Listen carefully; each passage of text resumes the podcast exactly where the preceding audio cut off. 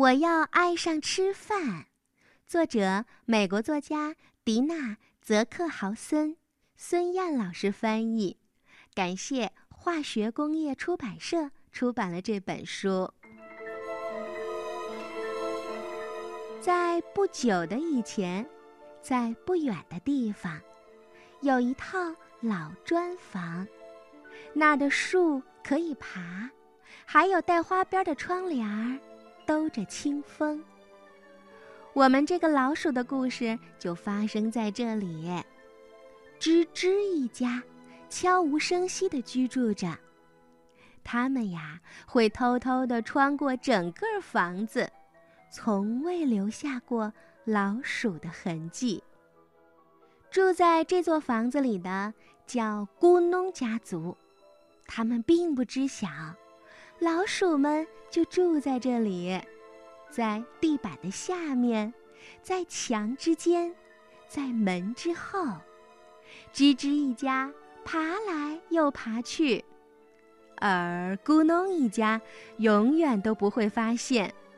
要不是那次捉迷藏，那天比利和莎莉踮着脚尖儿躲猫猫。哪里是比利藏身的好地方呢？当然是咕哝先生的大鞋子。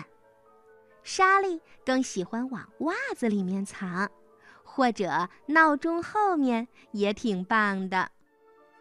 可不成想被咕哝先生发现了，他跺着脚，大声地嚷道：“嘿，我们咕哝家会翻个底儿朝天！”让讨厌的耗子们卷铺盖走人。他放了两个捕鼠器，一个用胶粘，一个带夹子。咕哝先生的儿子拿起大扫帚，把老鼠们追得满屋子跑。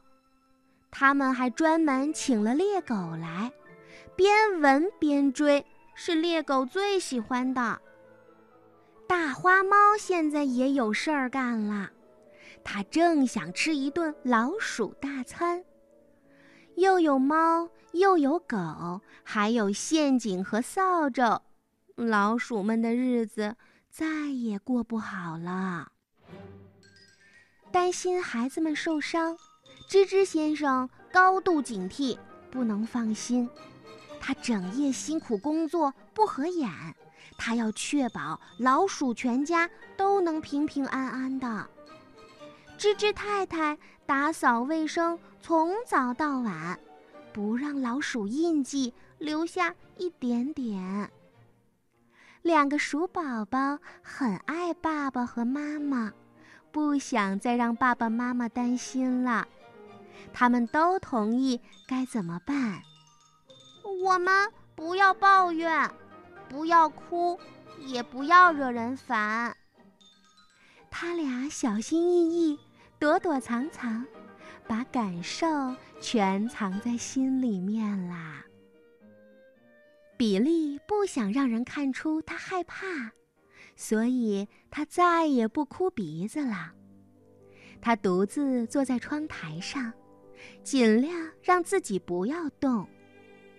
一小块又一小块，他把找来的食物都吃光了，安慰他那紧张的胃。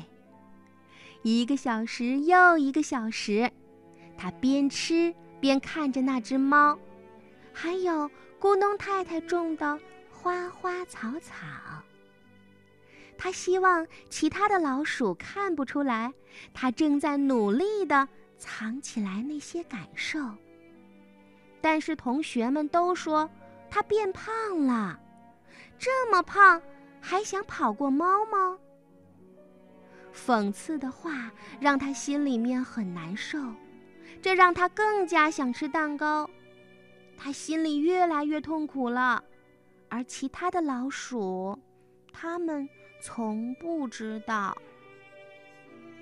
莎莉的做法正好相反，她不想吃，可她的感觉却更糟。她担心每个房门后面都有危险。他躲了又躲，藏了又藏。他想，也许我再小一点儿就会更加安全了。也许如果我消失了，猫啊狗啊就找不到我啦。于是莎莉的身体越来越瘦，如今苗条可正时尚。莎莉吃的越来越少，但同学们却说她真漂亮。当她瘦得皮包骨，莎莉变得更加孤独了。她的心里越来越痛苦，而其他的老鼠，他们从不知道。看见比利和莎莉这个样，吱吱爸和吱吱妈不知道该怎么办了。比利的裤子越来越瘦，可他还让妈妈再来点肉。妈妈想要说点什么帮帮他，可他还说自己没吃够。莎莉从来不让自己吃饱饭。也从不让自己坐着没事儿干。宝老鼠，饿老鼠，警报已经拉响了，每个人心里都很失落。家庭大餐原本能让大家心连心，可如今心和心的距离却越来越遥远。有一天。聪明的老姑妈路易斯，在啃一块小奶酪的时候，听说了比利和莎莉都穿不了他们自己的衣服啦，他就担心孩子们是否一切都好呢。于是，他让比利和莎莉晚上到楼上来聊一聊。他们悄悄地往楼上爬，心惊胆战，直起。鸡皮疙瘩。坐在鹿姑妈的腿上，鼠宝宝们放心了，他们的心事又安全又牢靠。鹿姑妈认真的倾听，慈祥的拥抱，直到明月高照。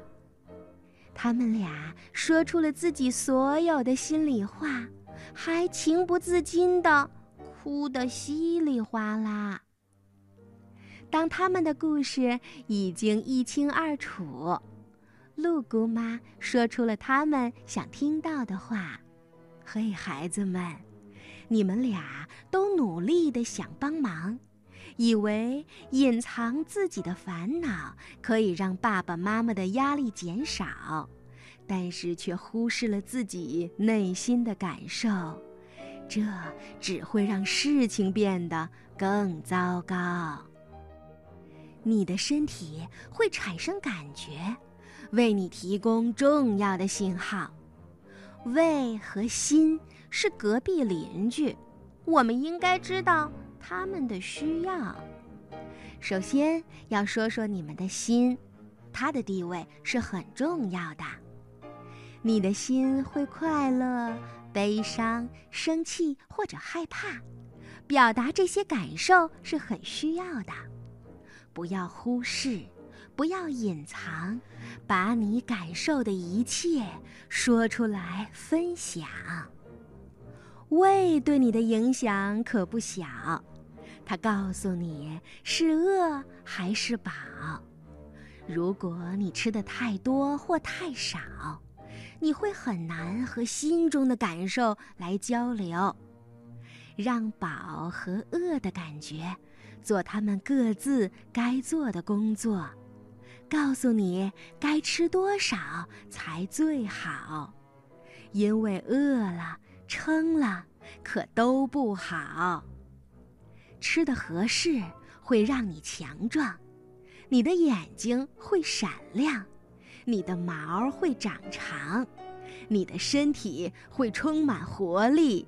当然，头脑也会敏捷聪明。如何成为最好的自己呢？就是把自己心中的话语说出来，相信你的家人，不用假装，因为爱就在你们心中流淌。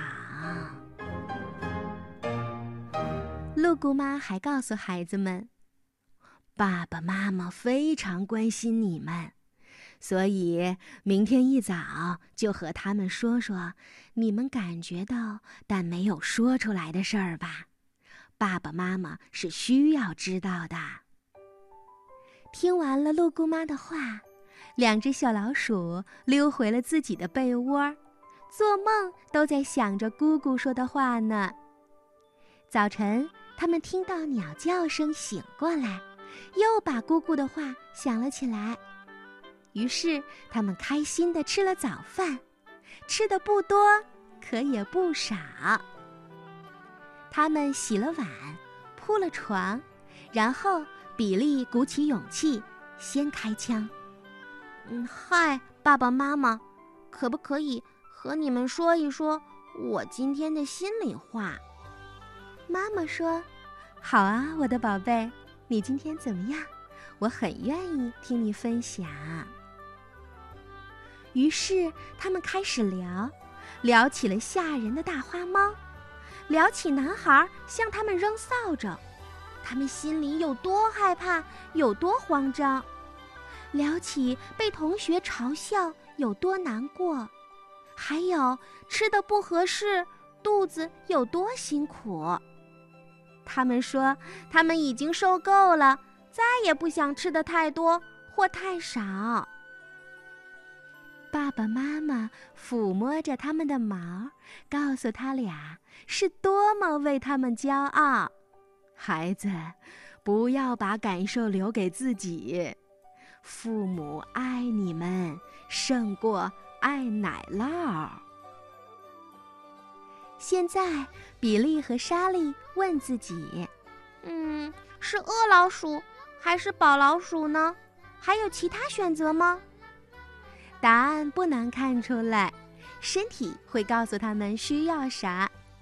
当他们可以听懂自己的心和胃，就能吃得正合适，不多也不少。现在他们会说出自己心里的感受。现在他们非常享受全家共进大餐的时候。吱吱一家经常放松一下，闻着清新的空气，亲近户外的清风。他们喜欢爬爬树，喜欢在湖水中逮蝌蚪。他们看着天上老鼠形状的云朵，无忧无虑地大声欢笑。当全家越来越经常在一起的时候，生活也就越美好了。你再也听不到咕哝家的人因为一个捉迷藏的游戏而尖叫。当吱吱一家开始在户外活动，咕咚一家也没有了人鼠大战的烦恼。如今，在这个人和老鼠共处的房子里，平静。又重新回来了。莎莉和比利是和你我一样的小孩子，他们长成了很棒的老鼠。这里有一些很好的建议：饿了就吃，饱了就停。很多事情让你美丽，身体只占一小部分。倾听你的身体，读懂它并不困难。体会了，就会发现你所需要的答案。